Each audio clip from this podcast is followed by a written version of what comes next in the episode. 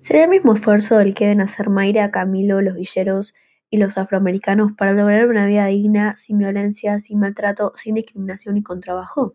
Siempre para hablar y reflexionar de un tema en particular hay que saber de qué trata. Esta pregunta hace referencia a distintas realidades de la clase Mayra es una chica que logró salir de la pobreza y ahora está estudiando ciencias políticas en la Universidad de 3 de febrero.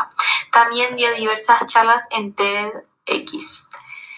Camilo es un chico de 31 años que también nacido en la pobreza. Él salía a robar con sus amigos por plata que necesitaba hasta que un día fue preso. Años en la cárcel conoció a Patricio Montesano, un mago profesional que dictaba talleres de su disciplina, pero también reflexionaba sobre diversos temas sociales y artísticos junto a los presos.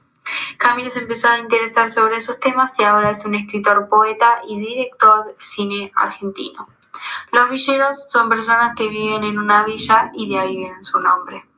Finalmente, los afroamericanos son personas descendientes de esclavos. Los esclavos en su época no tenían derechos hasta que Martin Luther King les, les otorgó derechos a los negros. El problema es que las personas negras son discriminadas por sus ancestros. De hecho, hace unos meses, George Floyd, un ciudadano de Estados Unidos negro, fue, fue asesinado por la policía porque pensaban que tenía malas intenciones por el solo hecho de ser negro. Cuando nos hacen esta pregunta, la mejor respuesta sería no. La sociedad está encaminada a estereotipos puestos por la sociedad a lo largo de los años. Y todas estas realidades de personas no están dentro de esos estereotipos.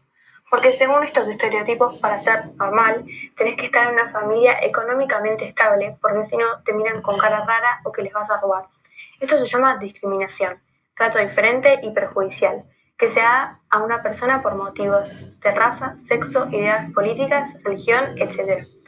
Ojalá esto fuera algo inventado, pero no es así y es muy difícil cambiar la mente de una persona que discrimina, explicarla e intentar. La discriminación empezó ya hace un largo tiempo atrás. Acá un claro ejemplo de la discriminación es que cuando somos chiquitos en plástica o en otros lugares nos enseñan eh, los colores y uno de ellos es llamado color piel y es clarito. Entonces desde ahí empieza.